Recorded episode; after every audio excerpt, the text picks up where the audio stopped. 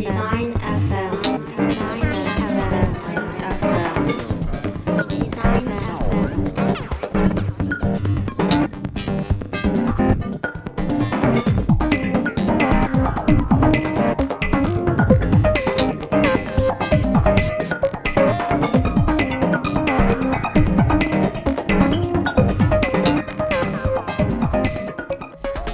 디자이너의 목소리로 여성의 일을 말하는 팟캐스트 디자인 FM 청취자 여러분 안녕하세요. MC 1번 김소미. MC 2번 한경희입니다. 안녕하세요. 오늘의 main MC 김나래입니다. 와, 와.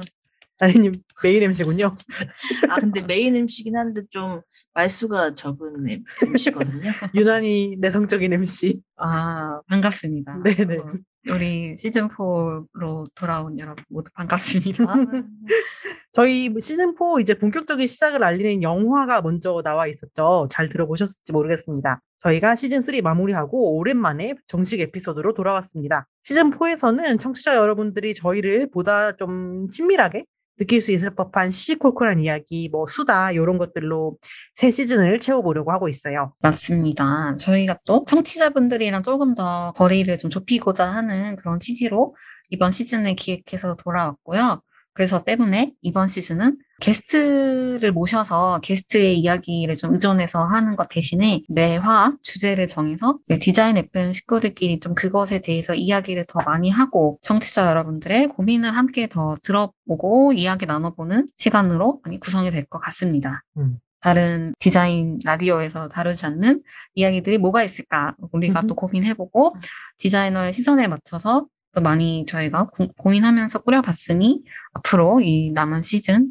4를 많이 많이 기대해 주셨으면 좋겠습니다. 야, 우리가 오늘 시작할 때 이 노래부터 기대감이 굉장합니다, 지금. 맞아요. 멋진 노래로 또 저희가 바꿔서 돌아왔죠. 이 노래 때문에 지금 저희가 갑자기 약간 이런 대화 아니고 제가 그 저희끼리 얘기하는 슬랙에 올렸다시피 뭔가 이렇게 또각또각 소리 나는 멋진 구두를 신고 대리석 바닥 있는 이제 홀웨이를 걸으면서 막 고품격 대화를 나눠야 될 것 같은 그런 느낌이 지금 좀 들어요. 아, 그리고 그런 고퀄리티 음악 끝에 나오는 게 나의 목소리라니. 그러니까 지금 다 너무, 아, 좀 괜찮나 싶긴 하지만, 아, 어쨌든 너무 멋있는 음악이 나와서 음. 저희의 그이 방송을 한껏 더 업시켜준 것 같고요. 음. 이번에 또 음악으로는 시즌, 옛날 시즌에도 해주셨던 위지영님께서 음. 수고해 주셨습니다. 정말 고급 인력. 멋진 사람. 멋있습니다. 박수를 드립니다. 박수 한번 합시다. 저희 음악 이 앞뒤의 노래가 굉장히 긴데 이거를 좀 짧게 방송상 끊어야 돼가지고 약간 아쉬워서 맞아요. 이번에 이 기회에 조금 풀로 들어보면 어떨까 네, 싶은데요. 좀 들어보면서 얘기를 좀 나눠볼까요?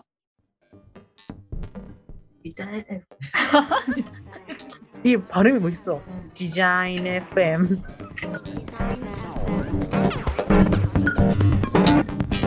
어우,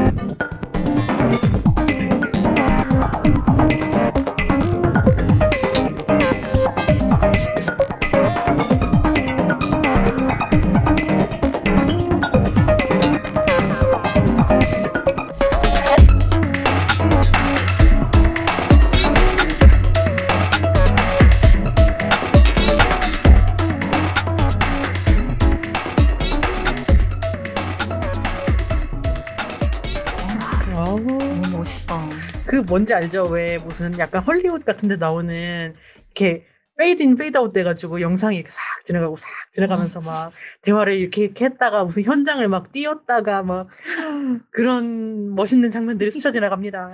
너무 멋있어요. 이런, 아, 전자, 전자음악이라고 하나요? 이런 건? 제가 음악은 잘 몰라서. 아니 그래서 이, 이 노래를 좀 한 10시간짜리로 이어가지고 디자인 FM 파티라도 하면 좋을 것 같아요. 아, 아, 너무 좋네. 맞아요. 음. 아, 우리 이 위지영님에게도 어떤 의도로 이런 비트를 찍으셨는지 그러게. 물어보고 싶은데 혹시 기회가 된다면 꼭 얘기해보면 좋을 것 같아요. 음, 음, 음. 그래서 그- 그리고 이거는 이제 시작할 때 나오는 노래고 음. 끝날 때 또 다른 노래가 또 있잖아요. 그래서 방송을 끝까지 들어보시고 또 다른 멋진 음악까지 음. 꼭 감상해 주시면 좋겠습니다. 음. 저희 지금 main MC 선생님 또 말수가 없으신데 네, 오늘의 main MC 김나래 님도 인사 한번 부탁드립니다. 아, 네, 안녕하세요. 전 김나래고요. 디자인 FM에서는 편집도 하고 녹음할 때 조금 음향 장비 같은 거 좀 세팅하고 그런 일을 하고 있고요. 그 영화에서 음향 관련해서 조금 아쉬운 점이 있어가지고 오늘 단단히 세팅을 좀 해봤어요. 그래서 좀 좋은 음원으로 찾아뵈려고. 어, 저희 기술 감독님 그리고 음. 그 우리 시즌 2 였나요? 척척 박사님과 함께 아, 예. 음, 고민 상담을 했던 네. 분이라 오늘 또 고민 상담 및 대화에서 아주 많은 활약을 해주실 거라. 아, 왠지 활용이 잘 안 될 것 같은데. 지금 굉장히 소심한 느낌으로. 네, 중간중간에 할 말이 있으면 좀 껴서 하겠습니다. 네. 예, 예. 기대해 하겠습니다. 음. 우리 나리님이 늘 녹음을 할 때마다 녹음을 시작할 때쯤엔 이미 지쳐 있어요. 여기 기기에 세팅할 게 너무 많고 매번 뭔가 새롭게 세팅을 해야 되는 상황이 있습니다. 나래님 없으면 녹음이 안 돼서. 그러니까 그 나래님이 있어도 늘 쉽지 않다. 맞아. 음, 그래도 감사합니다. 이런 설비가 있어서 스페이스 알림 너무 감사드려요. 늘 한 번씩 이렇게 감사를 하고 넘어가야죠. 네. 음. 자, 그러면 이제 본격적으로 주제에 대해서 얘기를 해보도록 할까요? 네. 저희 1화 주제가 personal branding입니다. personal branding 말 그대로 나 자신을 브랜드하다 뭐 이, 런 거잖아요. 음흠. 그 요즘 브랜드 브랜딩 이런 말 진짜 많이 쓰는 것 같아요. 그 다들 여름 휴가 갔다 오셨는지 모르겠는데 제가 이제 여름 휴가를 못 가서 가을에 휴가를 가려고 이제 9월 휴가를 계획 중이거든요. 음. 그래서 저희 디자인 FM 시즌 1 끝나고 MT를 봉평으로 갔었잖아요. 메밀꽃 보러. 맞아요. 9월 3일부터 또 메밀꽃 그 축제가 열려요. 음. 그래서 봉평으로 이제 여행 계획을 하고 있는데 거기에서 이제 강릉까지 가려고 계획을 하면서 여행 뭐 어딜 가지 하고 검색을 해보니까 옛날에는 또 그런 단어를 못 봤던 것 같은데 유독 막 branding이 잘 된 공간, 음. 뭐 멋진 브랜드를 경험할 수 있는 카페 음. 이런 식의 언급이 엄청 많은 거예요. 그 그동안 이제 왜 로, local 막 이런 것도 브랜드의 하나로서 다뤄지는 게 많잖아요. 음. 그래서 뭐 강릉 하면은 버드나무 브루어리라든지 그런 공간들 되게 많이 얘기를 하고 옛날에는 그냥 뭐 종가, 공간이 되게 멋있다. 인테리어가 좋다. 신경 쓴 기획이 있는 머시기 저시기라고 했던 게 싹 그냥 branding으로 흡수가 된 것 같다는 음. 느낌을 받고 있었어요. 그래서 오늘의 어떤 오프닝으로 적합한 에피소드가 아닐까 해가지고 얘기를 이것으로 시작해 봅니다. 맞아요. 그 참 브랜딩 언젠가부터 이 personal brand branding이라는 말 진짜 많이 쓰이는 것 같아요. 응, 응. 제가 처음에 들었을 때는 그냥 그 정도였거든요. 만약에 제가 학교 다닐 때 저는 처음 들어봤는데 뭔가 취직을 하거나 음. 뭔가를 할 때 나의 특장점을 잘 설명할 수 있어야 된다. 음. 그런 얘기를 누군가 선생님이나 누군가 어디선가 들으면서 이제 그거를 이제 personal branding이라고 한 거예요. 응, 그러니까 응. 내가 뭐 아, 예를 들면 뭐 그림을 잘 그리는 디자이너, 나는 글자를 조판을 잘 짜는 디자이너 뭐 이런 특징 특장점이 있을 텐데 그거를 어떻게 하면 잘 강조할 건지 를잘 생각해보고 그거를 개발해라 음. 라는 의미였는데 지금의 personal branding은 약간 그 어떤 사진의 시대, SNS, 소셜미디어의 시대가 되면서 샵 감성파 혹은 응, 응, 응, 응. 어, hipster파 이렇게 음, 나눠지는 거 음, 아닌가 음. 너무 다 획일적으로 약간 그런 생각이 들어요. 우리 main MC님께서는 어떻게 생각하시나요? 어떤 얘기하고?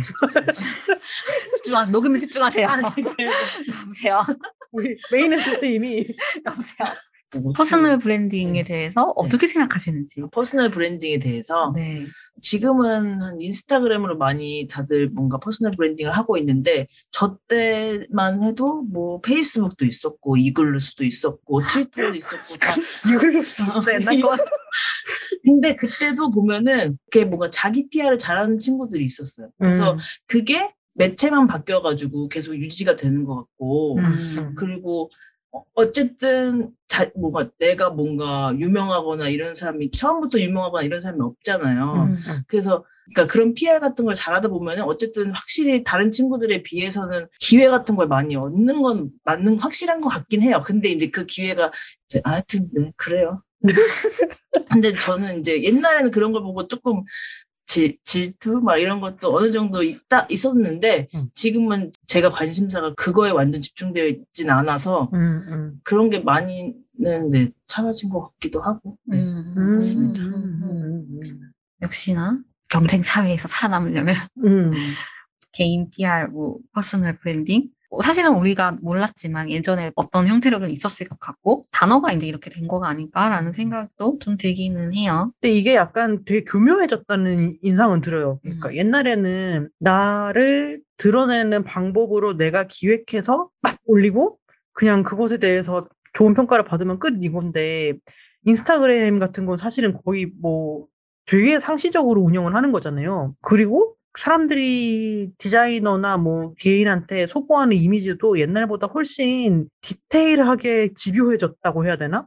이를테면 저는 이제 인스타그램을 따로 디자이너 같이 관리는 안 하는데 띄운 글자라고 이제 길거리에서 본 이상한 글자 있으면 그냥 찍어서 올리는 정도인데 그냥 그거에서 좋아요가 근근히 나오다가 가끔 이제 조금 디자이너 같은 거 예를 들면 제가 뭐 강의를 시작했다라든지 뭐 어디 가가지고 무슨 발표를 했다 이런 거 좋아요가 확 확 많다가 최근엔 진짜 의아했던 게 인쇄소에 갔는데 이제 감리를 하러 갔는데 그 인쇄소에 붙어 있는 벽보라고 해야 될까요? 그 인쇄소 안에서 자기들끼리 좀 주의하려고 써놓은 그 글이 웃겨가지고 찍어서 올렸는데 좋아요가 100개가 넘어가는 거예요. 제 피드에서 100개가 넘는 일은 진짜 1년에 한 번 정도 있거든요. 소, 소박한 계정이라서. 그래서 어 이게 제가 강연을 한다고 했을 때에도 5, 60개고 띄운 글자는 보통 3, 40개인데 100개가 나오는 게 이거인 이유를 잘 모르겠는 거예요. 음. 그래서 이렇게 생각해 보니까 나의 어떤 이미지를 사람들이 조금 띄운 글자 올리는 사람과 디자이너 이렇게 생각을 하다가 음. 그 둘의 교집합인 게 올라와서 어떤 시너지를 그들에게 준 것은 아닌가 이런 생각이 드는데 뭔가 그러니까 인스타그램을 봐도 디자이너한테 요구하는 그림이 되게 좁게 있어서 좋아요를 누르게 되는 어떤 순간이 있는 것 같아요. 음, 맞아. 저희 시즌2에서도 왜 그런 얘기 있었잖아요. 인스타에 이제 디자이너 같은 모습을 올릴 때에는 사람들이 좋아요 많이 누르고 막 팔로우하고 이러다가 막 아이랑 있는 거라든지 무슨 일상에 대한 완전 그러니까 디자이너 같지 않고 그냥 생활에 대한 거 이런 거 올리면은 막 팔로우 떨어져 나가고 막 이런 얘기도 있었잖아요. 음, 맞아요. 디자이너한테 바라는 그림도 굉장히 좁아진다라는 인상도 있었어요.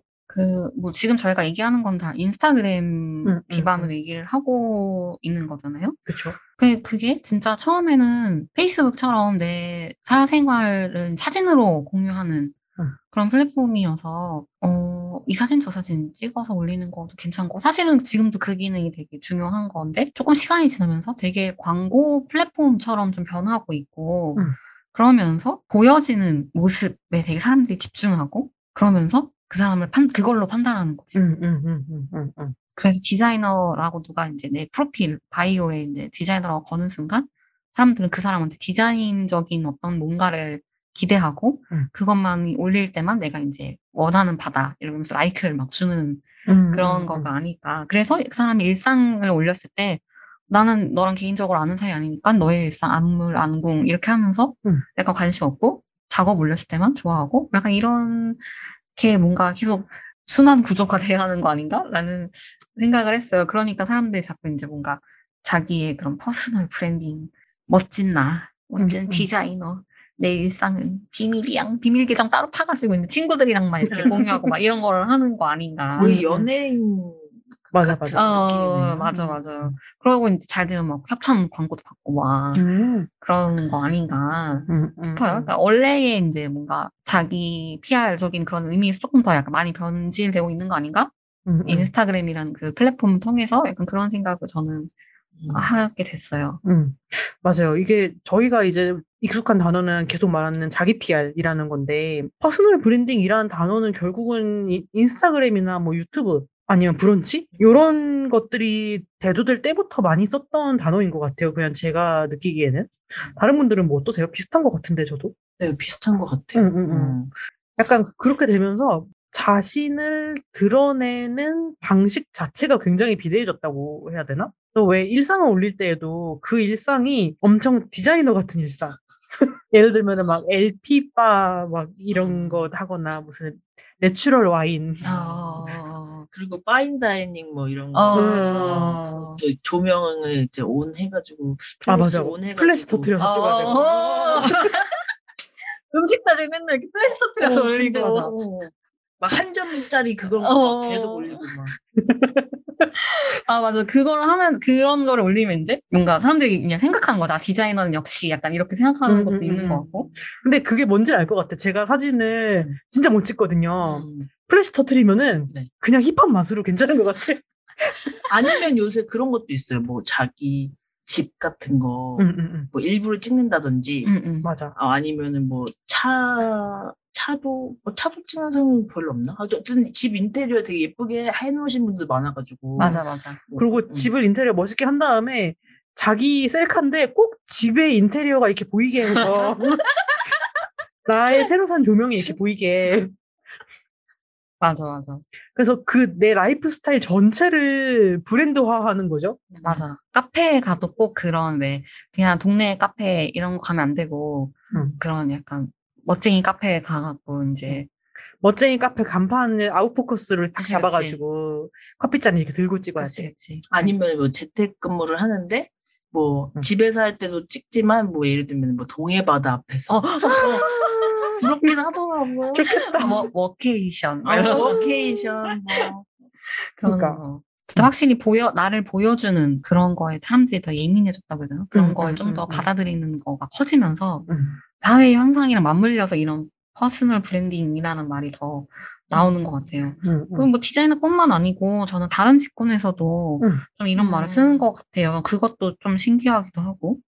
근데 이게 또 그러니까 저희가 계속 약간 놀리듯이 말하고 있지만 무조건 나쁘다라고만 볼 수는 없는 것 같은 게 이제 이 에피소드를 하느라고 personal branding 뭐 이런 거에 대해 검색을 해보니까 저희가 주로 얘기하는 무한 경쟁 시대 이런 단어들이 막 나오는 거예요. 그게 약간 시대적으로 어쩔 수 없는 부분은 있는 것 같아요. 그러니까 옛날처럼 정보가 다 같이 좀 제한적일 때는 혹은 이제 나를 알릴 수 있는 루트가 뻔할 때 그럴 때에는 괜찮았는데 지금은 너무 많은 경쟁자가 있고 너무 많은 선택권이 있는 시대에 굳이 사람들이 나를 혹은 나의 제품을 구입하게 하려면은 뭔가 차별화된 무엇이 필요하다라는 불안감이 다 같이 있는 것 같은 거죠.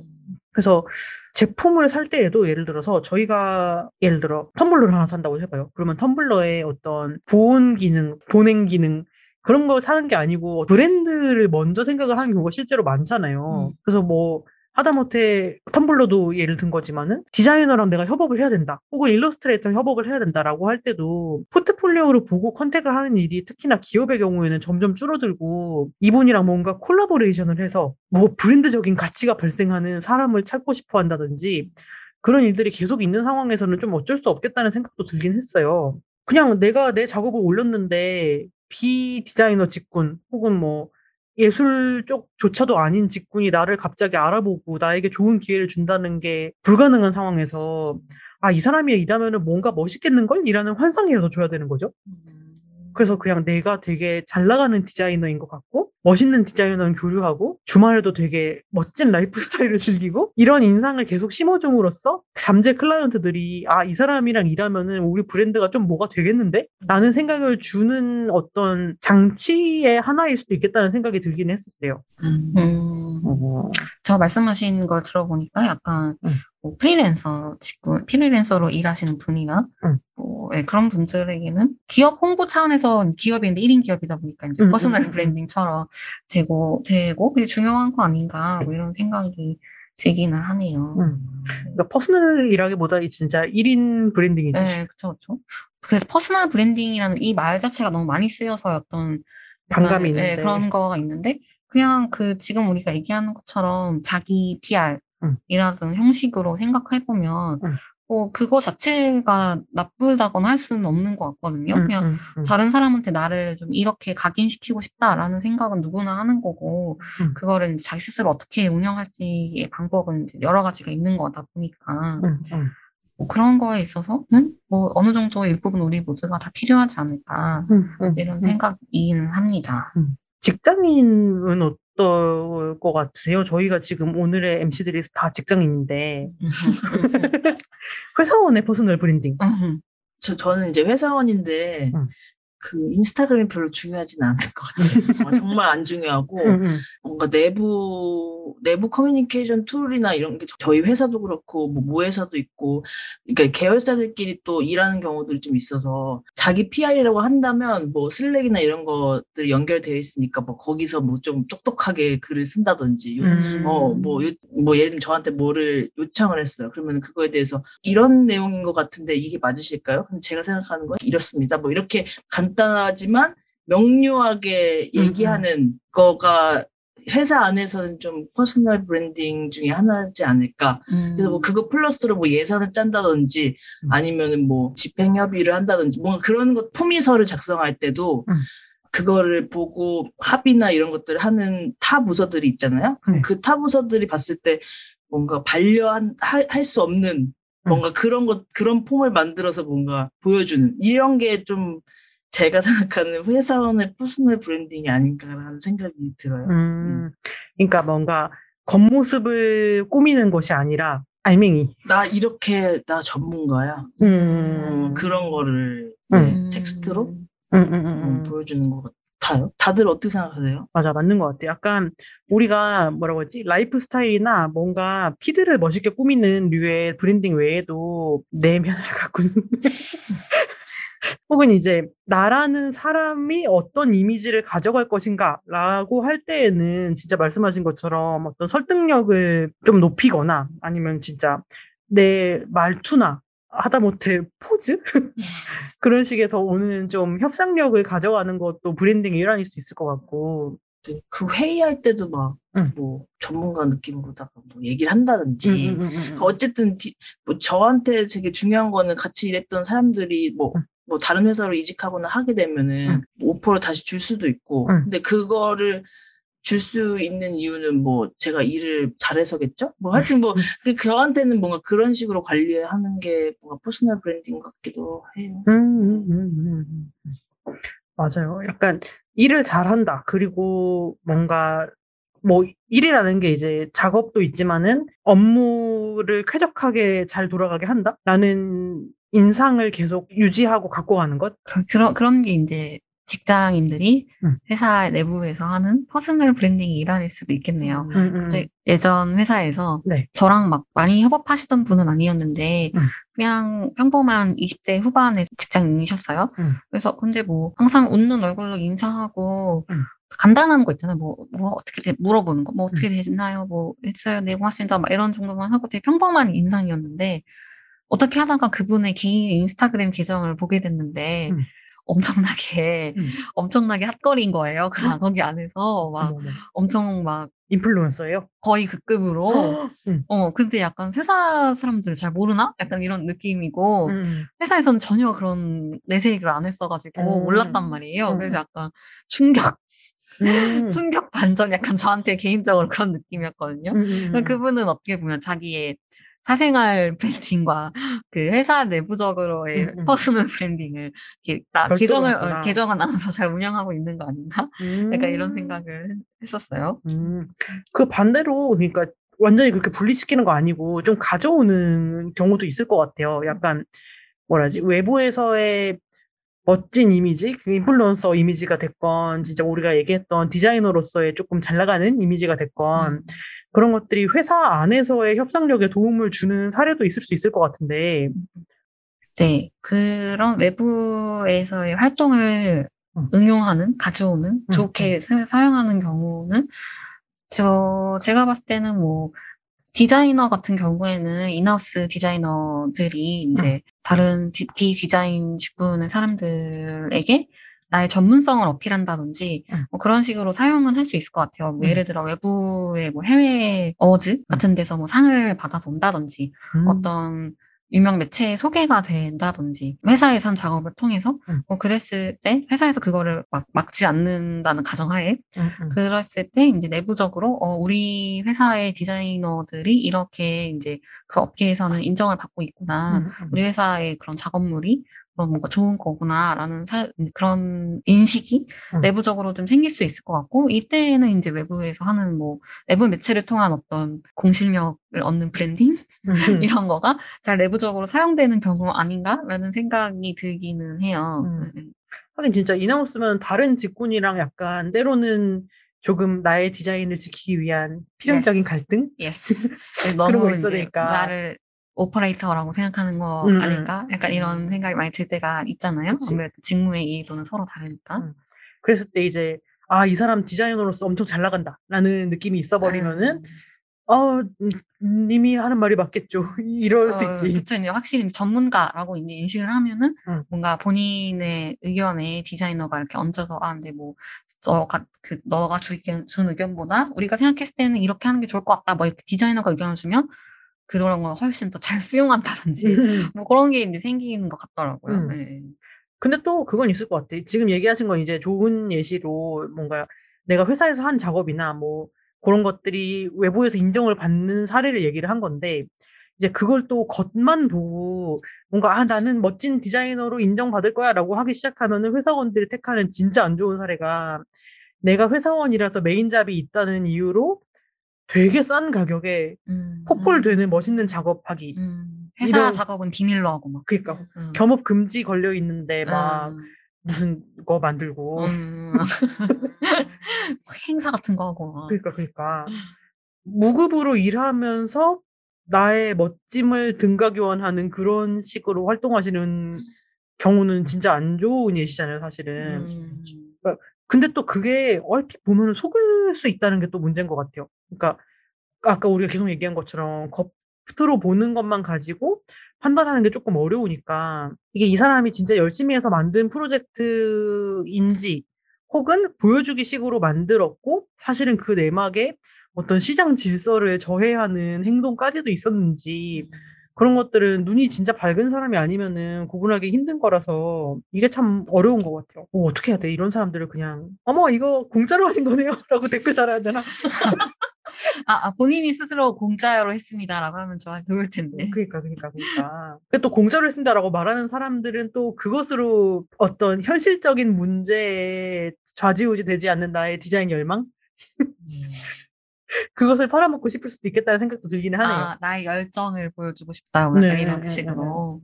음, 음. 네. 열정은 입금이 돼야 생기는 거다라는 맞아요, 음, 맞아요. 그런 생각이고요. 네. 우리 슬로건이 어쨌든 적게 일하고 많이 벌기. 맞습니다. 네네. 네. 법만, 일한 만큼 일한, 벌면 좋잖아요. 음, 맞아요, 네. 맞아요. 아, 근데 저는 그런 게 좀 있어요. 그 약간, 지금 인스타그램만 제가 또, 저도 또 인스타를 많이 보는 사람이라서 그런 음, 것 같아요. 그러니까 너무 이제 몇 가지 카테고리로 사람들이나 혹은 뭐 브랜드가 나눠지는 것 같아서 네. 어떤 예를 들어 샵 감성의 어떤 포지션을 추구하는 사람들은 음. 다 그런 느낌으로 이제 생활 활동을 하고 그런 것만 노출을 시키고 음, 음. 그러니까 소민님이 여기 예시로 써준 화장실에 어디 어디 뭐 핸드워시 있고 맞아, 맞아, 어, 맞아. 똑같은 브랜드 핸드워시 있고 나그참 다 비우고 있고 그러니까 음, 음, 이런 느낌을 고- 아, 내고 싶은 사람은 다 그걸 똑같이 음, 음. 하는 거여서 획일화가 되는 느낌? 그러니까 이런 비슷한 감성을 공유해도 나는 뭐 이런 걸 할 수도 있고 저런 걸 할 수도 있고 되게 개- 그런 개개인이나 혹은 뭐다 다를 텐데 음. 그런 거 없이 약간 아야 이런 거 유명한 거 같고 나도 좋아 보이는데 이런 거 나도 해야지라고 하면서 이게 좀 획일화되는 것 같은 게 좀 뭔가 아쉬운 것 같고 음, 음. 뭐 그런 네, 그런 느낌이에요. 물론 이제 디자이너들이 뭐 그런 문화적인 코드를 좋아하죠, 실제로. 뭐 예를 들어서 진짜 플래시 터트린 사진의 미감을 다른 직군에 비해서 조금 그렇게 어머 뭐 이거 사진이라고 찍었어 이렇게 생각을 안 하고 이를테면 실험적인 거에 마음이 좀 열려 있고 네네, 재미있어 하고. 하고 응. 그리고 내추럴 와인 뭐 실제로 좋아하는 사람도 많을 것 네, 같고 저도 좋아하고요. 그렇긴 한데 이제 그것이 자기한테 맞고 안 맞고에 대한 판단 이전에 멋있어 보이기 위해서 취사 선택해가지고 애쓴다 이렇게가 안 되는 게 중요한 것 같아요. 전략적인 사용이냐 맞아. 아니냐에 따라서 또 좀 뭔가 다 달라지는 것 같기도 하고. 그리고 또 그렇게 애쓰는 계정은 솔직히 눈에 보이기도 하거든요. 맞아, 맞아요. 맞아. 그 제가 아까 경희님이 얘기한 그건데 얼마 전에 무슨 카페를 갔는데 그 카페를 이제 네이버에서 그냥 카페에 대한 정보만 찾아봤을 때 그러니까 사진 같은 걸 안 보고 그랬을 때는 뭔가 웰빙 뭐 채식 뭐 그런 약간 건강 음료 뭐 이런 걸 파는 가게라고 한 거예요. 그래서 제가 생각할 때 그런 가게가 갖는 인상이 있잖아요. 뭔가 이제 자연적인 소재를 사용할 것 같고 가게에 조금 이제 밝은 인테리어를 했을 것 같고 막 그런 느낌을 가지고 갔는데 막상 가보니까 막 쿵쾅 쿵쾅 이러는 막 베이스가 엄청 강조되는 2000년대 초반에 나올 것 같은 힙합 같은 게 나오고 있고 막 진짜 향 막 이렇게 피우고 있고 가게가 일단 시꺼매요. 시꺼멓고 막 우둘투둘한 그 마감 덜 된 그 소재 있잖아요. 그걸 쓰고 막 메탈 가구 이렇게 가구가 다 저, 저기야. 메탈 소재로 이렇게 돼 있고 막 이상한 거예요. 무슨 프렌치 볼독 스피커 그런 거 있잖아요 그래서 이게 다 어디선가 문화적인 코드로 통용이 되는 것들이 맞기는 한데 이게 다 뒤섞여 있는데 메인 컨텐츠로 판매하고 있는 제품과 너무 맞지 않는 게 들어와 버리니까 진짜 기분이 이상한 거예요. 그래서 어 이거 차별화인가? 아, 어떤 의미에서 예. 차별화가 될 수는 차별적이긴 하다, 되게. 네. 그래서 약간 그럴 때가 조금 의아한 것 같아요. 뭔가 퍼스널 브랜딩이라고 할 때에도 나 자신을 일단 알아야지 뭘 하는데 그냥 좋다고 하는 거 이렇게 저렇게 놓기 시작하면은 그런 느낌이 되는 것 같아요. 그런 공간 같은. 음, 음, 맞아요. 근데 이게 그 저희가 다음 주제가 바로 이제 생애 주기에 대한 거라서 자연스럽게 넘어갈 수 있을 것 같은데 주로 이런 식의 허- 뭐라고 해야 되지? 약간 어긋나는 브랜딩이 나오는 게 나를 파악하기도 전에 브랜딩부터 해야 된다는 압박감이 있을 때 생기는 일인 것 같거든요. 음, 또 주로 이제 내가 학생인데 내가 학생이지만 지금 인스타를 들어가 보면은 예를 들어 5년 차, 8년 차, 12년 차, 막 26년 차 이런 사람들이랑 다 같이 인스타그램을 공유하고 있고 그 사람들 피드를 보면은 누구는 내추럴 와인 마시고 있고 이러면 누구는 500만 원짜리 가구 샀고. 그러니까 막. 누구는 막 작업이 너무 너무 너무 멋있고 막 누구는 아홉 칸으로 해가지고 영상 올리고 있고 막 이런 거 보고 있으면은 내가 영상도 해야 될 것 같고 막 레터링도 해야 될 것 같고 디자인 막 아트 디렉팅 해야 될 것 같고 500만 원짜리 가구 사야 될 것 같단 말이에요 동시에 아, 그거 동시에 하는 사람 잘 없는데. 그리고 더불어서 왜 그렇게 안 하면은 안 될 것 같은 마케팅을 하는 사람들 있잖아요. 맞아요. 이게 너무 무서워. 맞아요. 그, 어쨌든, 우리가 앞에서도 얘기했듯, 이게 자기 PR의 하나의 형식으로 이제 퍼스널 브랜딩이라는 말을 쓰다 보니까, 특히 이제 사회 초년생들, 그러니까 어디 음. 자기, 나를 어필해야 될 일이 많은 사람들한테 이 단어를 써가면서 이제 너도 이렇게 해야 돼. 음. 너 이렇게 하는 거 좋지, 좋아하지? 약간 이렇게 하는 분위기에, 당연히 근데 사회 초년생이고, 약간 음. 그러면 그거에 영향을 받을 것 같아요. 아니, 저는 사회, 사회 초년생은 아닌데도 응, 응. 누가 이렇게 맛있는 거 정말 비싸 보이는 거 먹, 먹으면은 저기 어디지? 나도 한번 가보고는 싶다라는 생각이 음, 들기도 음, 해요. 음, 음. 그리고 가구도 사실 별 생각 없이 그냥 오늘의 집이나 음. 그런 뭐 아울렛이나 이런 데 사도 사실 상관없는 사람인데 음. 사람들 뭐 막 좋은 거막 올리고 USM 막 이런 거. 어, USM 올리고 뭐 미트라에서 뭐 의자 하나 사고 막 이런 거 보면은 어 나도 저거 하나 사보고 싶다. 음, 음, 나 음. 디자이너잖아. 맞아, 막 이런 맞아. 그런 생각이 저도 들게끔 해서 아니 이거 뭐 나한테 뭐 소비를 조장하는 것 같기도 하고 음, 안 써도 되는 음, 건데 음, 굳이 음. 그런 맞아. 것도 진짜 맞아. 같아요. 응. 맞아요. 어, 우리가 라이프스타일 에피소드 할 얘기도 지금 다 땡겨서 하고 있는 것 같아요. 아껴가면서 해야겠네. 음. 하여튼 그런 뭔가 본인의 아이덴티티가 아직 정립되지 않은 상태에서 음. 그걸 해야 한다는 강요를 되는 어떤 느낌적인 느낌을 음. 받았을 때 좀 더 그거에 흔들릴 것 같다. 음. 음, 음, 근데 뭐 음, 사실 퍼스널 브랜딩, 저 개인의 브랜딩은 저 스스로가 생각했을 때도 음. 저도 거의 거진 10년 정도 업무 일을 했는데 음. 나의 개인적 브랜드는 뭐지라고 생각하면 잘 모르겠거든요. 맞아. 인제서야 뭐 조금 아 내가 요런 거는 좀 잘하는 것 같고 음. 내가 요런 거는 좀 못하는 것 같다 요런 생각을 이제 조금씩 하고 있는데 음, 음, 음. 한 10년이나 정도 돼서야 저도 이런 생각을 하는데 맞아요. 아직 뭐 사회초년생 혹은 예비 디자이너 그러니까 뭐 그런 분들은 벌써 타- 찾았다면 정말 다행이고 좋은 거지만 아닌 경우가 훨씬 많지 않을까? 뭐 약간 그런 생각이 들어요. 그 되게 사회초년생 때는 약간 그게 있는 것 같아. 내가 잘하는 거랑 요새 다른 사람들을 보니까 이렇게 하면은 좋을 것 같은 거가 구분이 안 되는 것 같아요. 어 맞아 맞아. 그래서 아 이거 해야 되는데 나는 지금 못 하고 있는데 어떡하지? 이 불안이 계속 있게 되는 것 같아서. 음. 근데 그 어떡하지가 이제 10년쯤 가보면은 아예 나는 못하는 거네. 어. 이렇게 놓을 수 있는데 맞아. 이게 놓아지지가 않잖아요. 그래서 요 브랜딩이라는 것도 그러니까 아까 나래님이 얘기하신 진짜 그냥 뭐 비단 인스타그램만이 아니라 나를 어떤 캐릭터로 빌딩해 나갈 것이냐 이것을 지금 당장부터 너무 고민하지 않아야 되는데 이걸 고민하게 만드는 사람들을 경계하는 게 중요한 것 같아요. 음. 그런 거 있잖아요. 뉴스레터 서비스 같은 건데 무슨 사회 초년생 디자이너 브랜딩 어떻게 해야 될까? 막 이런 얘기 하기 시작하면은 음. 못한다라고 결론 내리는 거 말고는 다 뻥이다.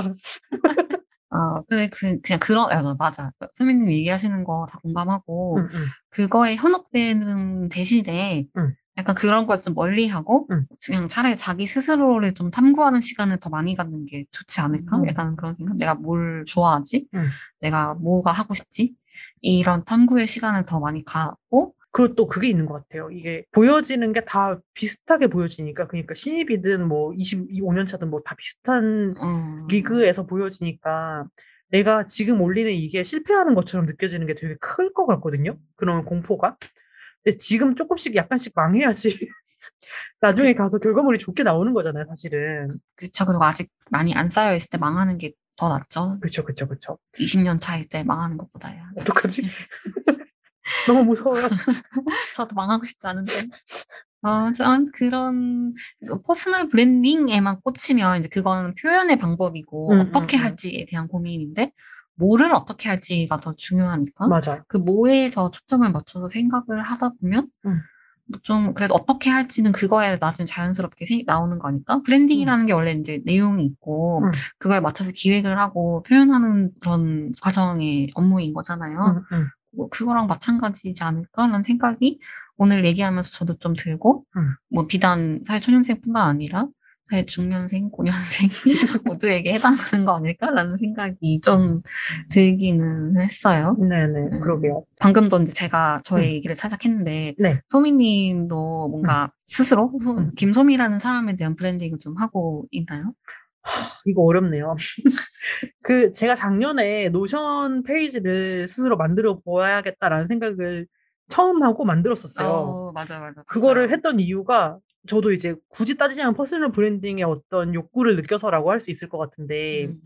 뭐였지? 어디 강연이었나? 그런 거에 요청을 받고 이제 이력서를 써달라고 그랬는데 제가 일반 이력에 쓸 말이 너무 없는 거예요. 음. 이를테면은 저는 이제 석사를 안 했잖아요. 그러니까 대학 교 시각 디자인 전공이 끝이고 직장도 한 군데만 지금까지 다니고 있고 음.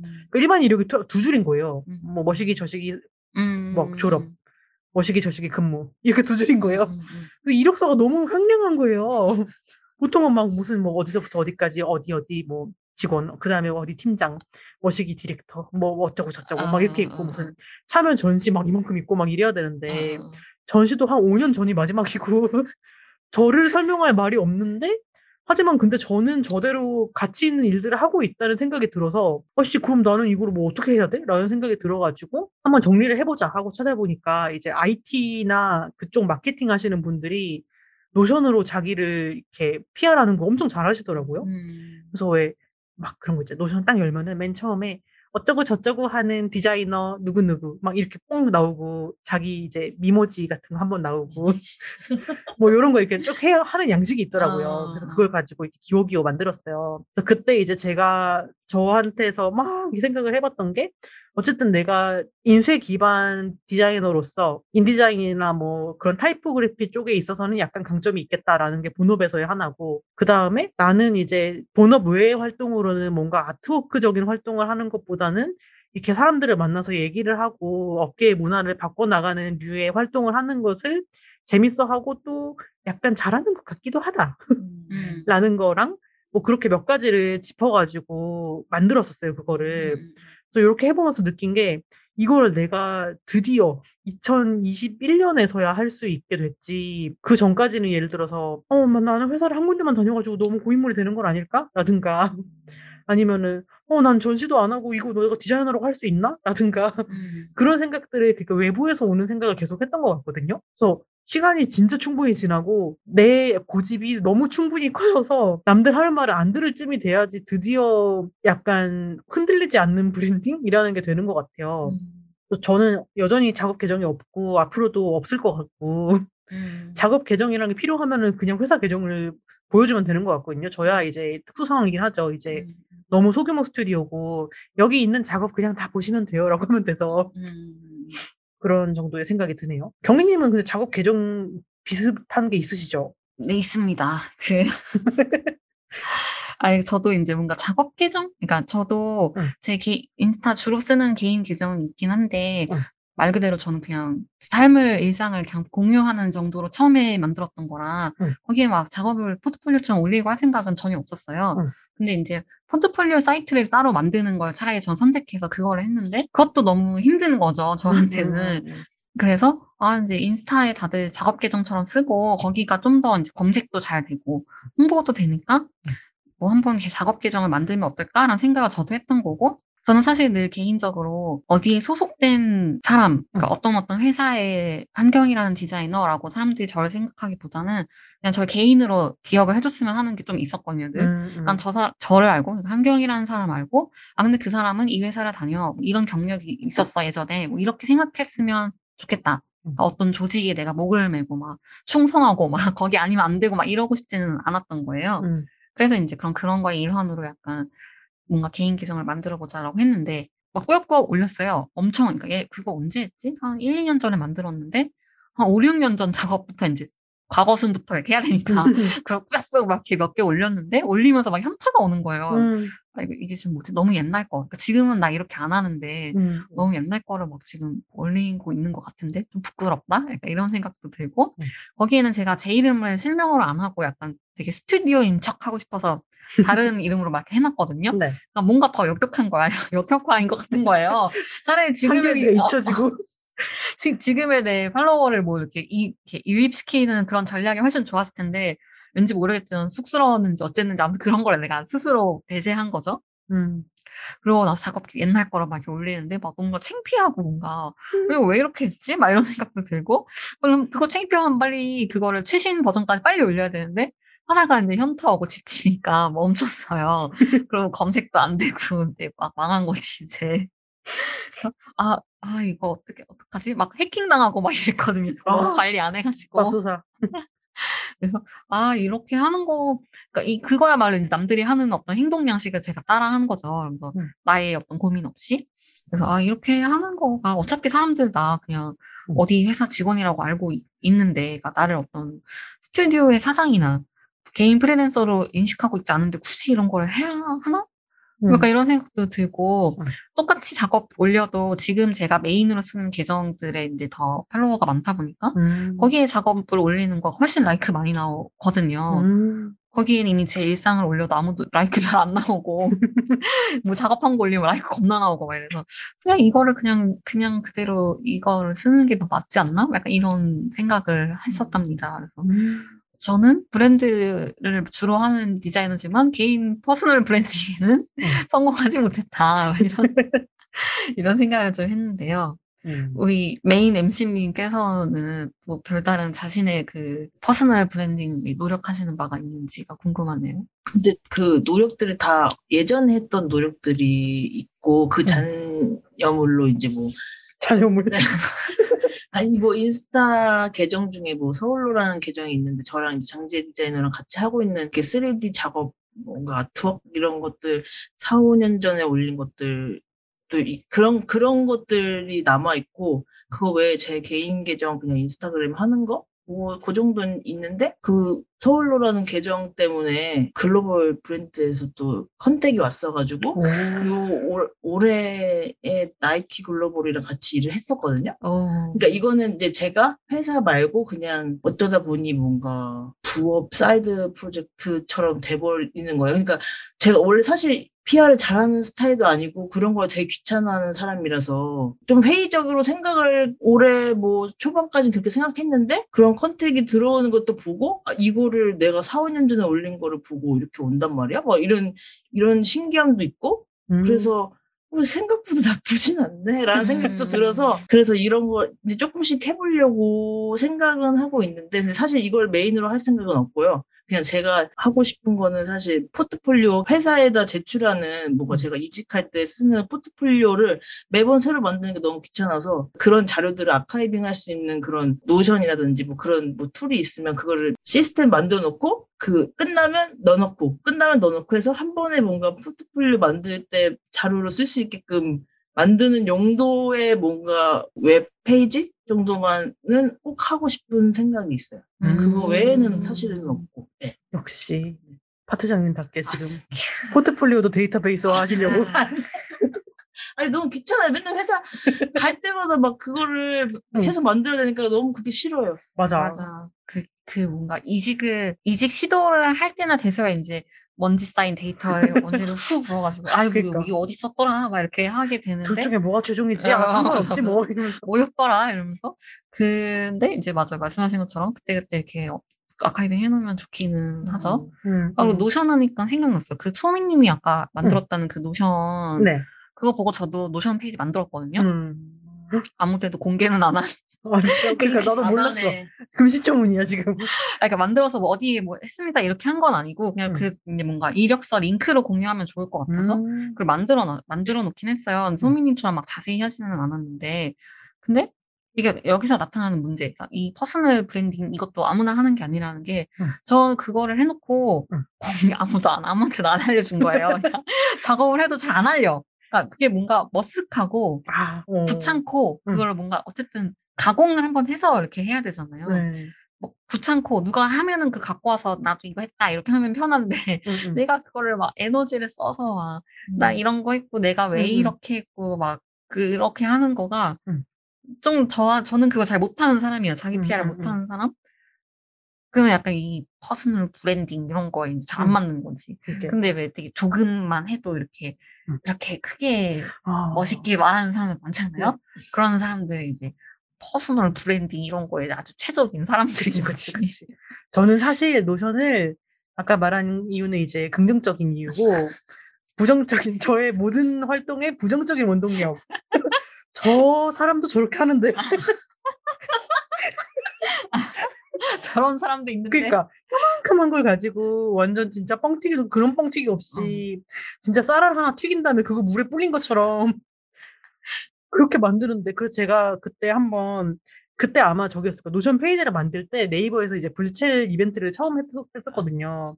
그 제가 강제로 블, 블챌에다가 이제 노션 얘기를 좀 썼었는데 그때 막 그런 얘기를 썼어요. 제가 자주 하는 얘기인데 노션을 해야겠다고 시작은 했는데 채우려니까 진짜 너무 민망하다. 근데 그럴 때마다 나를 32세 미국인 백인 남성 좋은 정도로 어, 생각하고. 그런 제이콥 뭐 이런 걸로 생각하고 하는 수밖에 없다 이러면서 어, 아주 막 판타스틱하고 어쩌고 저쩌고 어센틱한 멋있기를 선보입니다. 아, 그런 거 해야 된다 이런 마음으로 했었어요. 그거 이를 악물고 아 맞아. 나는 백인 남성이다. 아니지만 응. 나는 백인 남성이다. 그 미국 국적이어야 돼. 어, 맞아. 중요하지. 쉽지 않습니다. 네, 음, 아유. 그 가만 있어. 우리 쉽지 않은 마당에 우리만 고민하는 게 아니고 고민하는 분이 많아서 사연이 하나가 들어온 게 있네요. 맞아요. 네, 그러면 우리 personal 디자인과 관련된 고민 사연 하나 읽고 갈게요. 예비 디자이너 스코니 조아님의 사연입니다. 소민님이 한번 읽어주시겠어요? 네, 제가 읽어볼게요. 안녕하세요. 그래픽 디자이너로 취업 준비를 하고 있는 예비 디자이너입니다. 디자인 에이전시나 브랜드 직군의 in-house 취업을 준비하고 있는데요. 요새 구인 공고를 보니까 인스타그램 아이디를 적으라고 하는 곳이 많더라고요. 저는 인스타그램은 친구들끼리 보는 일상 계정밖에 없는데 인스타그램에 보면 또래 디자이너로 보이는데도 작업도 정말 많고 작업 계정 말고도 사진 계정이나 심지어 직접 만든 음악도 올리는 계정도 있고 피드가 진짜 멋진 분들이 많은데요. 저는 포트폴리오라고는 학교 과제가 전부고 그 밖에 대외 활동이랄 것도 한 게 없어서 조바심이 듭니다. 지금이라도 작업 계정도 만들고 얼마 안 되는 포폴이라도 꾸며서 넣어야 될까요? 인스타그램 관리 너무 어렵네요. 네, 사연 잘 들어봤습니다. 요즘에는 진짜 인스타그램으로 뭔가 많이 하는 것 같아요. 맞아요. 그 회사들에서 이런 걸 요구하는 회사가 또 있다고 하더라고요. 인스타그램 아이디를 넣어주세요. 그러니까 계정을 물어보는 게 음, 그 보통은 이벤트 할 때나 그런 걸 물어보는데 맞아. 그 해시태그 네. 넣어달라고 하고 그리고 아, 직접 만든 음악을 올리는 게- 디자이너인데? 그 사운드 클라우드 막 이런 걸 하더라니까. 어... 우리도 사실은 직접 음원을 만든다고 볼 수는 있지만요. 아, 우리 근데 우리는 근데 인스타 계정은 없잖아요. 맞아요. 맞아. 디자인 FM 인스타그램 계정이 없어. 네, 우리는 인스타는 없잖아요. 그리고 음. 취업할 때 쓰지 않는다고 이거. 그러니까 저 제 인스타그램 계정도 취업할 때 못 써요. 그러려고 만든 건 아니어서. 그러니까. 아, 되게 이게 사적인 영역에서 되게 공적인 걸로 되게 넘어가고 있는 그런 느낌이 들어요. 음, 음, 음. 이 예비 디자이너 친구들도 네. 이제 아무래도 고민이 또래를 보면서 이제 고민을 할 수밖에 음, 음. 없을 것 같은데 이런 면에서 우리가 personal branding에 대한 거를 잘 하는 분들을 떠올릴 수밖에 없는데 그치. 인스타그램 좀 멋있게 만드시고 그쵸?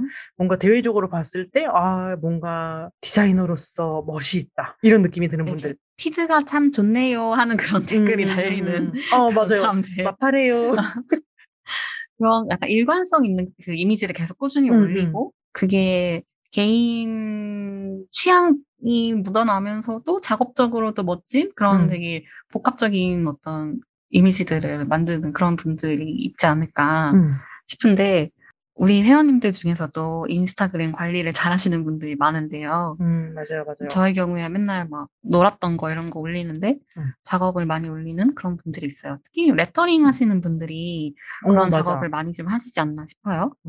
그 레터링 하시는 분들 진짜 신기하고 멋있다고 생각하는 것 중에 하나는 하다못해 영화를 봐도 영화가 재밌으면은 그 영화 한글 레터링 그리시잖아요. 맞아요. 그런 의욕? 근데 그럴 수있 는데 그거 그거를 이렇게 보통 재미로 하면은 열- quality가 안 나오고. 안 나올 수도 있잖아요. 근데 나 quality 너무 뭐- 나 자- 너무 훌륭하게 나와서 맞아. 저거 취미로 하는데 저 정도 오면 입금이 된다면 어떨까 이런, 이런 생각이 들게 하는 그런. 응, 응, 응. 그러면 우리 이럴 게 아니고 그 레터링 하시는 회님 한 분을 전화 연결을 해보면 좋을 것 같아요. 어, 제가 이렇게 찾아봤는데 이 김영선 회님이라고 계십니다. 저희 회님 중에 이제 글자를 이렇게 저렇게 흥미롭게 그려가지고 이런 다양한 프로젝트에 적용하시는 그래픽 작업들을 많이 하시는 분인데요. 네, 영선님 한번 모셔가지고 저희가 얘기를 나눠보면 좋을 것 같아요. 좋습니다. 그러면은 영선님 불러보도록 하겠습니다. 형사님, 영선님, 김형사님, 안녕하세요. 와 와 오셨다. 저희가 멀리서 아주 힘겹게 모셔 불러봤습니다. 음, 음. 영선님 간단히 자기소개 한번 해주세요. 아, 저는 이제 말씀해 주셨다시피 음, 재밌는 글자를, 좀 흥미있는 글자를 그려서 브랜딩이나 그래픽, 인쇄 매체 그래픽 등에 접목시켜서 작업하는 디자이너로 활동을 하기도 하고 또 기업에 속해 있는 in-house 디자이너이기도 합니다. 반갑습니다. 반갑습니다. 영선님. 반갑습니다. 저희가 앞서서 이제 레터링 작업하시는 분들의 예시를 들어서 음. 그 예시 중에 한 분이 또 영선님이기도 하잖아요. 음. 항상 멋진 작업을 feed에 올려주시고 음. 잘 보고 있고 음. 그래서 이제 어, 뭔가 이런 personal branding의 측면에서 저희가 몇 가지 여쭤볼 수 있을 것 같아서 음. 모셔보게 되었습니다. 그래서 저는 궁금했던 게 저희가 볼 때는 영선님이 굉장히 디자이너로서의 personal branding이 잘 돼 있다라고 생각을 했어요. 그러니까 인스타그램에서 보여지는 이미지도 그렇고 김영선 디자이너라고 딱 생각을 했을 때 아 그 레터링 잘하고 그 왜 그래픽 디자인 이렇게 멋있게 하시는 분 이런 느낌이 딱 온다라는 생각이 들었는데 영선님 본인은 그것을 어떻게 생각하세요? 나는 좀 브랜딩 좀 됐지라고 생각을 하시는지 아니면 뭐 하다 보니까 뭐 그렇게 불러도 주시는데 별 생각 없었는지 혹은 이제 굉장히 애쓰고 있었는데 그렇게 생각이 든다니 다행이다라고 생각이 드실 수도 있을 것 같고 음, 본인의 personal branding에 대해서 어떻게 생각하시는지 궁금해요. 저는 이제 말씀해 주시는 것에 딱 반반인 것 같아요. 그러니까 저는 애쓰고 있기도 하고 그리고 어떤 어떤 부분은 생각을 못 했기도 한데 그러니까 애쓰고 있다고 말씀드렸던 거는 어 사실 이제 디, 결과적으로는 디자인으로 따지면 그러니까 내가 잘하는 강점을 디자인에 관련된 사람들에게 잘 보여주는 것을 좀 애쓰고 있다고 생각하는데 음. 저는 이제 freelance의 경험도 있고 또 계속 뭔가 외주나 side project를 꾸준히 진행하기 때문이라는 이유도 있지만 사실 특히 디자인 쪽이 좀 소규모 스튜디오부터 아 에이전시나 또 in-house 그 기업 디자인 팀까지 음. 인스타그램이나 또 SNS를 통해서 자기 PR을 되게 잘하는 경향도 있는 것 같고 음. 또제 스스로 잘해야 된다는 그 강박도 있는 것 같은데 저도 이제 사연을 살짝 들어봤을 때 학생 때부터 또 제가 학생 때부터 좀 현재도 왕성하게 활동하시는 그 스튜디오 분들의 강연이나 워크샵이나 또 활동들을 지켜보면서 아 나도 자기 PR을 되게 잘해야겠다라는 생각을 계속 갖고 있었고 또 음. 주로 디자이너들이 많이 사용하는 플랫폼이 제 생각에는 인스타그램이나 페이스북이었다고 생각을 해서 꾸준히 또 활동하지 않거나 어, 뭔가를 올리지 않으면 이 인스타그램이라는 SNS가 내가 업로드했던 지난 feed를 계속해서 남들에게 노출할 수 있는 게 아니라 또 새로운 feed를 업로드함으로써 내 활동을 계속 누군가에게 보여주는 거다 보니까 뭔가 계속 꾸준히 업로드를 하는 하게 되었는데 그래서 예전에 자기 PR이라고 표현되던 이야기가 지금은 personal branding이라고 할 수 있는 걸까라는 생각도 들고요. 또 제가 저를 그렇게 되돌아보면 제가 생각해도 어, 제 레터링이 제 강점이고 또 어떤 지면에서나 혹은 뭐 전시에 참여하게 돼서 스스로를 저를 소개할 때는 어, 저는 이제 재밌는 글자를 그려서 다양한 프로젝트에 접목하여서 이제 작업하는 디자이너예요라고 이제 소개를 하고 있더라고요. 그래서 물론 글자만 잘 그리는 디자이너가 되고 싶은 게 아니라서 여전히 좀 다양한 것을 좀 잘하고 경험하기 위해 성장 중이기도 하지만 저는 이제 글자를 그리는 게 여전히 재밌고 스스로 계속해서 나를 그렇게 소개하는 것 자체가 나는 그걸 계속 어필하고 있었던 거라고 생각이 들었습니다. 영선님은 그러면은 내가 글자를 그리는 게 재밌다라는 확신은 언제부터 가지셨어요? 제가 수업을 들으면서 원래 사실 저는 타이포그래피 수업을 되게 듣기 싫어하던 학생이었거든요. 그 전에 아니? 사실 그 원래 학교 수업에서 제가 1학년 때 이제 2학년 선배님들의 수업 과제물을 보는데 이제 그, 그 시각 디자인이라는 그 글자를 뭐 가위라든지 뭐 그 디자인의 어떤 요소, 뭐 pen tool이라든지 이렇게 되게 다양한 도- 요소로 이제 그 레터링 한 걸 봤는데 저게 너무 자신이 없는 거예요. 저걸 할 자신이. 그러니까 뭐 저는 약간 저런 되게 기능적인 작업을 되게 못할 것 같고 뭔가 난 되게 제도적인 약간 이런 거에 되게 자신이 없고 잘 해낼 자신이 없었는데 근데 그때 마침 또 교수님이 바뀌시기도 하셨지만 아무튼 그 수업을 들으면서 좀 타이포그래피라든지 레터링의 재미를 좀 알게 되면서 어, 레- 나는 레터링을 좀 재밌어 하는 것 같다. 그리고 좀 잘 할 자신도 있는 것 같다. 하는 약간 그런 생각 때문에 계속 꾸준히 레터링으로 작업을 하게 된 것 같아요. 저희가 아무래도 디자이너가 이미지를 만드는 사람들이고 또 인스타그램이라는 그 플랫폼이 이제 사진, 이미지에 특화된 플랫폼이다 보니까 이제 디자이너들이 그거에 좀더 최적화되고 잘 사용하는 것 같은데 그러면 이제 어쨌든 우리가 궁금한 건 피드 관리 약간 이런 측면도 있잖아요. 그랬을 때 음. 이제 사실은 인스타그램은 되게 사적인 사- 그 삶을 공유하는 거에서 시작하는 플랫폼이잖아요. 그래서 보통은 자기 일상사를 보통 올리기 마련이고 그렇게 여전히 쓰는 사람들이 많고. 기- 영선님도 처음에 계정을 만드실 때 그러면 어떻게 목적을 처음에는 내가 일상 계정으로 만들어야지 해서 했다가 이제 그런 포트폴리오 페이지처럼 쓰는 걸 바꾸셨는지 아니면 이제 애초에 처음부터 포트폴리오를 요거 인스타로 좀 사용해보자라고 생각을 하고 만드셨는지 궁금해요. 그거에 따라서 이미지를 어떻게 올릴지 뭔가 계획이나 전략 같은 걸 만드시지 않을까 싶어서 음. 그런 걸 좀 여쭤보고 싶어요. 저는 원래 일상 계정이 있었고 그리고 음. 지금 제가 사용하는 계정이 원래 작업 계정 용도로 저도 만든 거였는데 음. 이제 어쩌다 보니 뭔가 심경의 변화, 약간 음. 개인적인 변덕의 이유로 일상 계정을 좀 그냥 삭제를 하고 이 작업 계정을 뭔가 그 피드는 좀 내 작업을 아카이브하는 용도로 쓰고 또 스토리는 24시간 뒤에 이제 사라지는 거다 보니까 어, feed보다는 좀 훨씬 일상적이거나 개인적인 약간 그런 것들 좀 자유롭게 올리는 편으로 운영을 하는 편인 것 같아요. 그래서 뭔가 feed 관리 같은 경우는 원래 이제 feed 자체 작업물들은 공들여서 하는 편은 아니었고 음. 예전에 올렸던 feed 중에서 제가 마음에 안 들거나 좀 부족함이 보이는 것들은 좀 숨김 처리하는 정도 로 자, 그냥 관리를 하고 있었는데 제가 이전에 그 타다를 다니면서 그 팀의 SNS 계정 관리를 주로 제가 했었거든요. 타다점 디자인 뭐 이런 거. 네네네네. 디자인 바이 타다일걸요 아마? 아. 맞아요. 음, 그렇구나. 네. 아, 그러면 어차피 이제 포트폴리오처럼 만드신 거라서 좀 더 feed가 그런 작업물 위주로 올라가는 게 맞기는 하네요. 음, 네, 음. 맞습니다.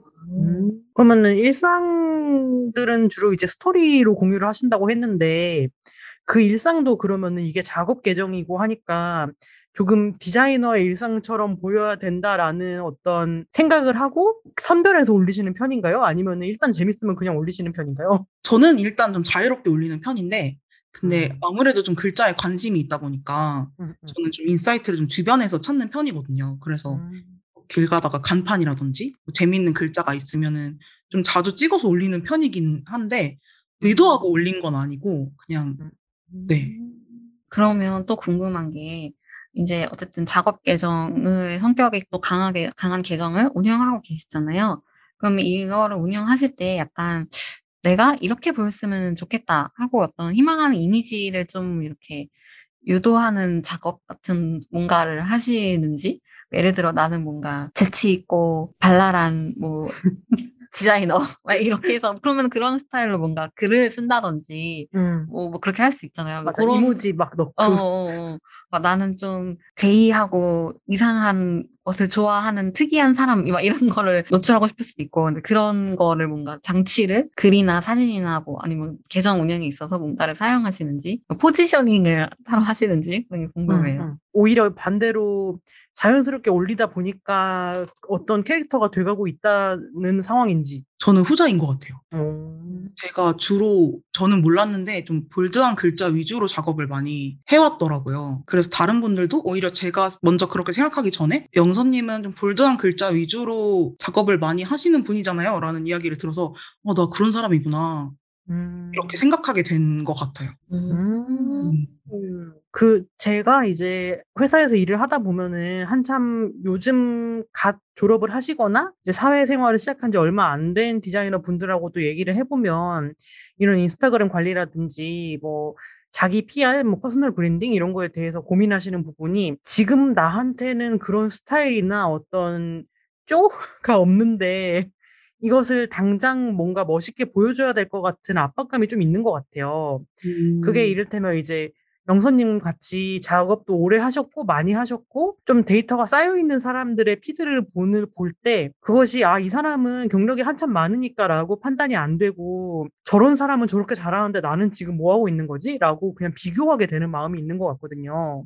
하지만 이제 어쨌든 지금 기업 같은 데서도 SNS 아이디를 내라고 하고 뭐 이런 시대에 당장 나한테 뭐가 주어진 게 별로 없지만 나의 feed를 혹은 나의 personal branding을 해내야 될 것 같은 압박에 시달리고 있는 사람들한테 어떤 팁을 줄 수 있는 게 있을까요? 혹은 이제 포폴이 아무것도 없는 사회초년생이 아까 저희가 사연에서 얘기했던 것처럼 뭐 지금부터라도 작업 계정을 만들거나 한다고 하면은 뭐 계정 자체를 꾸미는 것도 있지만은 앞으로 이제 나의 계정을 마- 채워나갈 작업을 만들 때 해줄 수 있는 이야기 같은 게 있을 것 같아서요. 일단은 사실 내가 의도를 갖고 처음부터 뭐 되게 꾸미는 걸? 고려해서 인스타그램을 계속 업- 업로드 하는 것보다는 일단은 이제 내가 어- 작업했던 거를 좀 자유롭게 올려보면서 나중에 사실 뭐 숨김 처리를 하거나 추려볼 수 있는 것, 것도 같고 또 오히려 나중에는 좀 약간 방향을 잡아서 음. 아, 이런 작업 위주로 올려야겠다라는 약간 그런 플랜이 생기잖아요. 음, 음. 저는 시도해보는 차원에서 일단 좀 꾸준하게 하는 게 좀 중요한 것 같다는 생각이 들고요. 음. 기업에서 SNS를 그 좀 아이디를 달라? 약간 이런 경험 이 저도 있긴 한데 저는 오히려 안 내는 편이거든요. 오. 달라고 해도. 그래서 그- 그런 거에 만약에 크게 압박을 가질 필요는 없을 것 같아요. 사실 포트폴리오만 잘 준비가 되어 있다면. 음, 인스타그램 음. 같은 경우는 이제 부가적인 거니까. 네. 어, 계정을 따로 그 제출하라? 라고 네. 요청을 받았을 때 안내, 안 알려주신 이유는 뭐가 있을까요? 너무 저를 좀 글자만 그리는 사람이라고 아. 생각하는 게 오히려 이것도 personal branding일 수는 있지만 이게 그걸 너무 내가 이 사람 이쪽에 치중돼 있는 사람이라고 보여주고 싶진 않았어요. 하긴 저도 회사 다른 데 예를 들어 입사 지원을 하는데 띄운 글자만 찍고 다니는 애처럼 보이면은 조금 그럴 것 같네요. 아, 그치. 그, 인스타라는 게 너무 다, 아예 단편적인 것만. 조각, 조각으로 보여주는 거라서 음. 좀 그걸로 사람을 판단하기 좀 적절하지 않기는 하죠. 그런 부분이. 그렇군요. 음, 영선님 오늘 너무 좋은 얘기 감사드리고요. 이제 슬슬 영선님 보내드릴 때가 된 것 같아요. 네. 저희가 헤어지기 전에, 음. 어, 뭐 하시고 싶은 이야기나 어필하고 싶은 점이나 뭐 남은 하반기는 뭐 어떻게 보내실 건지 음. 간단하게 저희 청취자분들에게 들려주시면 좋을 것 같아요. 뭐 홍보하시고 싶은 거 있으면 그런 거 음. 얘기하셔도 좋고요. 일단은 제가 이제 새로운 회사에 합류를 해서 우선 지금 더현대 서울이라는 곳에 음. 29cm 갤러리라는 곳을 이제 운영하게 되었는데요. 많은 방문을 희망드리고 그리고 일단 개인적으로는 이번에 이제 콜로소에서 온라인 강의를 런칭하게 되었습니다. 그래서 어. 네. 그래서 뭔가 branding에 관련된 레터링이라든지 혹은 그래픽에 관련된 레터링에 대해서 좀 궁금하신 사회 초년생 분들이나 대학생 분들이 계시다면 어, 많이 관심을 가져주시면 좋을 것 같고요. 어, 사회 중년생은 안 되나요? 그러니까. 초년생은 아닌데 그래도 레터링 배우고 싶은 사람은 네, 들을 중- 수 있는 거죠? 중년생. 아, 맞습니다. 음흠, 영선님 오늘 좋은 얘기 감사드리고요. 다음에 또 우리 슬랙에서 만나고 자주 만나요. 오늘 감사했습니다. 영선님 보내드리겠습니다. 네, 시간 내주셔서 고맙습니다. 와, 수고하세요. 음. 네, 영선님과의 즐거운 전화통화 음. 시간이었습니다. 네. 이거를 실은 늘 줌으로 하고 있는데 전화통화라고 하니까 약간 양심이 찔리네요. 어, 그럼 영업비밀 말해도 되는 걸까? 저는 연결 즐거웠고요. 개인 계정으로 처음에 그 인스타그램을 만드는 게 아니었다라는 포인트가 응, 응. 거기서 약간 그 출발하는 것 같아요. 맞아요. 그냥 그리고 뭔가 이거를 내가 멋진 디자이너 피드를 운영해야지라고 생각하면 좀 부담스러울 것 같고 음. 영선님이 말씀해주신 것처럼 음. 그냥 자기 작업을 간단하고 심플하게 하나둘씩 올리는 그냥 포트폴리오 사이트다라고 생각하면 응, 조금 응. 그런 사연자분도 부담감이 좀 덜하지 않을까라는 생각이 들었어요 저는. 음. 저는 또 영선님이 굉장히 피드가 일관되다고 생각했는데 그걸 의도한 게 아니다라는 게 약간 신선했는데 음. 생각보다 더 이제 피드 관리를 엄청나게 하고 있을 것 같은 사람들도 그냥 하다 보니까 그렇게 된 거라는 걸 생각하면은 디자이너 같은 피드 관리에 그렇게 부담을 느끼지 않아도 되겠다라는 생각도 들어요. 음, 그리고 또 학생이다 보면 음. 회사에서 만드는 그런 계정 피드처럼 할 수 없을 것 같거든요. 음, 오히려 음. 그렇게 흉내내면 더 어색할 것 같고 맞아. 차라리 그냥 어쨌든 학생일 때는 고민의 흔적을 보여주는 게 더 중요하니까 음, 음. 이게 뭐 과제든 뭐 개인적으로 뭔가 뭐 했든 이렇게 그런 거를 가볍게 올리면서 어떤 생각으로 이런 걸 했다. 그냥 친구들한테 얘기하듯이 수업 시간에도 발표하잖아요. 과제 음. 발표. 뭐 그거 음. 하는 걸 글로 남기는 것처럼 음. 오히려 이렇게 하는 게 또 부담도 적고 맞아요. 도움이 되지 않을까? 그리고 영사님이 얘기해 주신 것처럼 나중에 한번 보고 나서 아, 좀 이상한 건 숨기고 음. 괜찮은 건 남기고 이렇게 하면 또 이제 또 정리돼 보이지 않을까 음, 음. 싶어요. 그 지금 당장 예를 들어 영선님 같은 완성된 디자이너처럼 보여 야겠다라고 생각을 하니까 엄두 내기가 힘든 것 같고 음. 지금의 나에 신경 쓰면 되는 것 같아요. 맞아요. 그리고 뭔가 사람마다 다 개인 스타일이 나는 없다고 생각하지만 남들이 보기엔 다 있잖아요. 음. 그런 게 어쨌든 다 묻어나게 돼 있어서 음. 너무 그렇게 뭐 부담 갖지 않아도 좋을 것 같고 꾸준히 올리는 거에 초점을 맞추시면 좋지 않을까 싶습니다. 음. 그리고 아까 영선님도 인스타그램 계정 안 내신다 그랬잖아요. 맞아. 그거 왜 물어보는 거야 회사들은? 그러니까 음, 그 포트폴리오 사이트 남기라고 하지 왜 꼭 굳이 인스타그램이라고 꼭 찍는 걸까? 그러니까 조금 약간 저의 안 좋은 편견에 어떻게 생각이 드냐면 회사들이 MZ 세대의 관점을 알고 싶어서 개인정보를 요구하는 것 같은 느낌까지 들어요. MZ 세대 같은 건 사실은 없는 거 아닐까라는 생각을 늘 하고 있는데요. 그런 세대를 구분하고 싶은 사람의 마음속에만 살아가는 것 같아요. 어, 그런 세대를 구분하는 사람은 너무 나이 차이가 많이 나는 그런 분들이 있잖아요. 예. 그 요즘 MZ 세대가 뭐 좋아하는지 list up 해와라고 요구하는 그런 분들. 너무 싫어요. 그러니까 어, 인스타그램 계정 남기라고 하는 거 혹시 기업의 결정권자 분들 듣고 계시면은 조금 별로다라는 것을 알고 계시면 좋겠습니다. 네, 본인들도 그렇게 열심히 안 하시잖아요. 본인들 인스타그램 계정 조금 네. 네, 그래서 이렇게 저희가 또 전문가와 또 이야기 나눠봤고 음, 음. 사연자분도 우리 영선님의 이야기를 듣고 도움이 조금이나마 되셨으면 좋겠습니다. 음. 네, 평소에 이렇게 따로 시간을 내서 얘기를 나누지 않았던 personal branding이라는 주제로 이렇게 오늘 나래님과 소민님과 얘기를 나눠보니까 뭐 아주 뜻깊은 시간이었던 것 같습니다. 네, 메인 MC 나래님은 어떠셨나요? personal branding 뭐 얘기는 많이 들어봤는데 사실 그렇게 깊게 생각해 보진 않았었거든요. 근데 이제 이게 중요한 사람들은 보니까 뭔가 아직 사회에서 내가 뭐 어떤 역할을 해야 될지에 대한 고민이 좀 많으신 분들이 또 이거에 대해서 관심을 많이 갖고 있는 것 같아요. 저는 사실 어느 정도 자리를 잡았기 때문에 아, 제 느낌상은 저는 그냥 그렇게 생각하는데 어쨌든 이런 게 또 뭐 필요는 하겠다. 근데 필요할까? 계속 제 안에서 계속 이거를 싸우고 있는 것 같아요. 천사 악마처럼. 그냥 진짜 할 거면 제대로 막 전략부터 아예 그냥 난 이렇게 어, 나, 난 이런, 이런 디자이너로 사람들한테 각인시킬 거야. 아예 음. 그냥 그렇게 뭔가 전략을 짜면은 뭐 그것도 그 나름대로의 뭔가가 있는 것 같기도 하고 아니면 그냥 내가 좋아하는 걸 올려서 근데 내가 좋아하는 거 올려서 그렇게 사람들한테 홍보 받을 수 있을려나 뭐 하여튼 그런 생각 계속 하네요 근데 하여튼 오늘 좀 재밌었어요 네. 집에 아. 가시려고 재밌었다고 하는 거 아니죠? 그러니까 아, 굉장히 빨리 마무리하고 계시는 것 같은데. 네. 다들 어떻게 생각하셨어요? 네. 저는 사실 이제 personal branding이라는 단어를 가지고 얘기는 안 했지만 예를 들어서 막 요새 예, 저희가 이제 피상적으로 하는 얘기는 그런 거죠. 요새 사람들 다 인스타그램 계정 막 다섯 개씩 있어.